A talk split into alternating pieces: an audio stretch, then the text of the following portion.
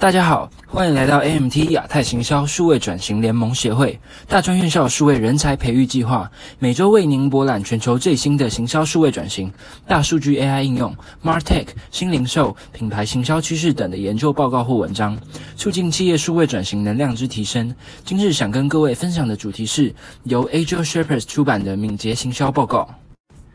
在今年年初，行销大师科特勒博士出版了《行销五点零》，从探讨以人为本行销的行销三点零开始，再到指引企业数位转型的行销四点零。如今在新冠肺炎大大流行之际，行销五点零更是回应当前行销人员面临的重大改变，说明市场、商业和科技面对的新挑战和新机会。在书中，科特勒博士提到了行销五点零，其实就是建立在四点零之上，强化行销科技工具在行销领域中的应用，透过数据分析、收集与应用来达到预测、场景增强以及敏捷行销。不过就实际情况而言，还是能发现许多企业在数位转型上相对的落后，所以这也是我们 AMT 亚太行销数位转型联盟协会成立的目的之一，希望可以协助台湾中小企业加速数位转型。今天将和分大家分享的主题，就是在行销五点零中有提到的敏捷行销。那之后也会补上其他的行销模式，一步一步带大家认识所谓的行销五点零。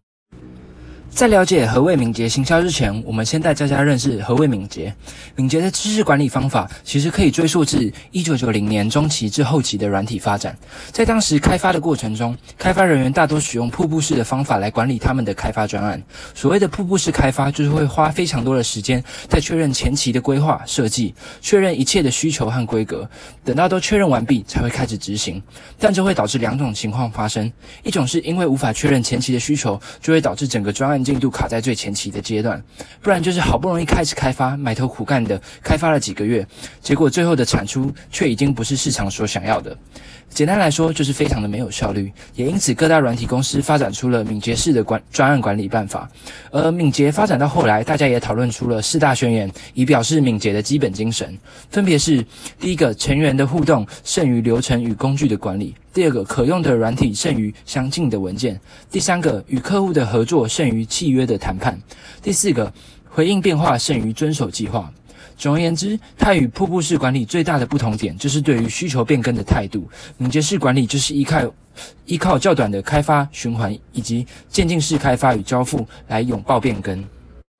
好，了解完敏捷的概念之后，我们就能来看一下何谓敏捷行销。所谓的敏捷行销，其实就是将敏捷的精神应用在行销的领域。虽然不同企业的敏捷行销方式都不大相同，但大致上可以归纳为以下几个特点：第一个是观念的转变，敏捷团队中的行销人员对工作开始有不同的看法，他们会表现出尊重、协作、改进和学习的态度，专注于创造价值以及具备适应变化的能力。第二个特点是反复的实验运算和少量的发布。严格的长期计划其实不适合敏捷的环境。相反的，我们会看到团队发布许多小型的实验，然后将这些实验的结果应用于他们下一轮的工作。第三个特点是遵守敏捷宣言。归根究底，敏捷宣言的价值观和原则应该成为敏捷行销团队大多数决策的最终仲裁者。第四个特点是团队合作与协作。敏捷团队中的每个人都在独立的工作过程中会寻会努力的寻找联手的方式，以更有效率的方式来开展工作。第五个特点是用数据来驱动行销。敏捷团队是由数据所驱动的，有了数据，团队成员才可以对所有的工作进行衡量统计，并依靠经验证据来做出决策。简而言之呢，敏捷行销缩短了从发想行销策略到最后实践的过程。然而，缩短过程并非贪图方便，而是为了及时因应市场的状况，视情况弹性的调整策略，更加贴近顾客的需求。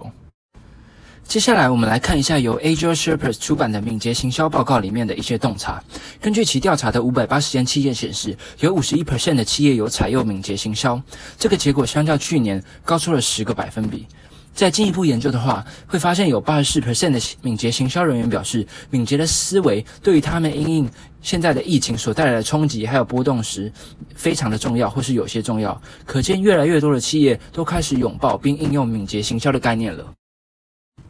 另外，随着数位行销的成熟，行销界的工作步调也越来越快。根据调查，有七十六 percent 的敏捷行销人员表示，他们的部门仍可以处理这样快节奏的工作。这样的比例其实比采用传统的行销模式或是无特定行销模式的企业都来得还要高。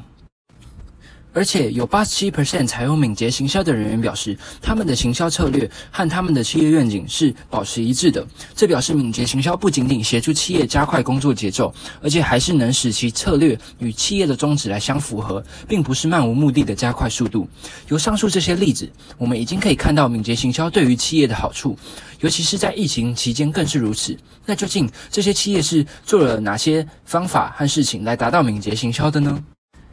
根据报告指出，有五十八 percent 的企业使用了 Spring 冲刺周期，有五十七 percent 的企业使用了 Daily Stand Up 站立会议，也有四十四 percent 的企业使用了 Digital Kanban 数位看板，来达到敏捷行销。那以下将为大家介绍这三种常见的方法，让大家更进一步了解如何去实行这个敏捷行销。首先，第一个要介绍的方法是 Spring 冲刺周期。在传统的行销模式下，团队执行行销方案往往需要数周甚至是上个月。敏捷行销团队为了能够贴近市场易波动的需求，因此产生了 Spring 的方法。一个 Spring 通常是一至两周便会完成一个活动的规划。而要能适应这样的企业，可能同时会拥有好几个团队，每个团队针对不同的目标族群分工合作，并同时执行数项策略。像是影音串流平台 Spotify 就拥有超过三十支的小团队，每个小团队针对不同的项目来进行专业分工。在短短的几个星期内呢，团队成员需要掌握及时的趋势，并收集大量的数据，并善用这些数据来进行分析。制定初步的行销策略，再立即将这些策略拿到市场上测试，并且在测试之后重新的收集更详细的数据来调整方向，不断的重复重复上述的步骤，才能达到 Spring 的一个效果。简言之，就是利用 Spring 来缩短行销规划的周期，持续调整策略。因此，我们可以看出，适应能力与弹性会是敏捷行销团队最需要的一个能力之一。第二个要介绍的方法是站立会议，站立会议也是许多敏捷团队会使用的。工作模式站立会议，顾名思义就是站着开会。那此方法的目的是希望降低开会时间，一改传统冗长的会议报告。那详细的做法是，团队每个人早上会先规划自己一天的行程，再与团队来开所谓的站立会议。而会议的内容可能是工作进度的回报，或是提出彼此的困难和需求等等。那根据研究呢，此方法确实大大的提升了整体团队做事的一个效率，也可以让团队每个人都更了解自己的任务。但使用站立会议时，也有几个。点要注意一下，第一个就是每一次站立会议时间不能太长，否则会失去意义，大家也会没有参加的意愿。第二个是，若是团队太大，可以试着根据不同的目的来找代表来参加即可。第三个是，工作进度回报仅仅是站立会议的一部分，重点是要及时的提出问题，并相互帮忙解决问题。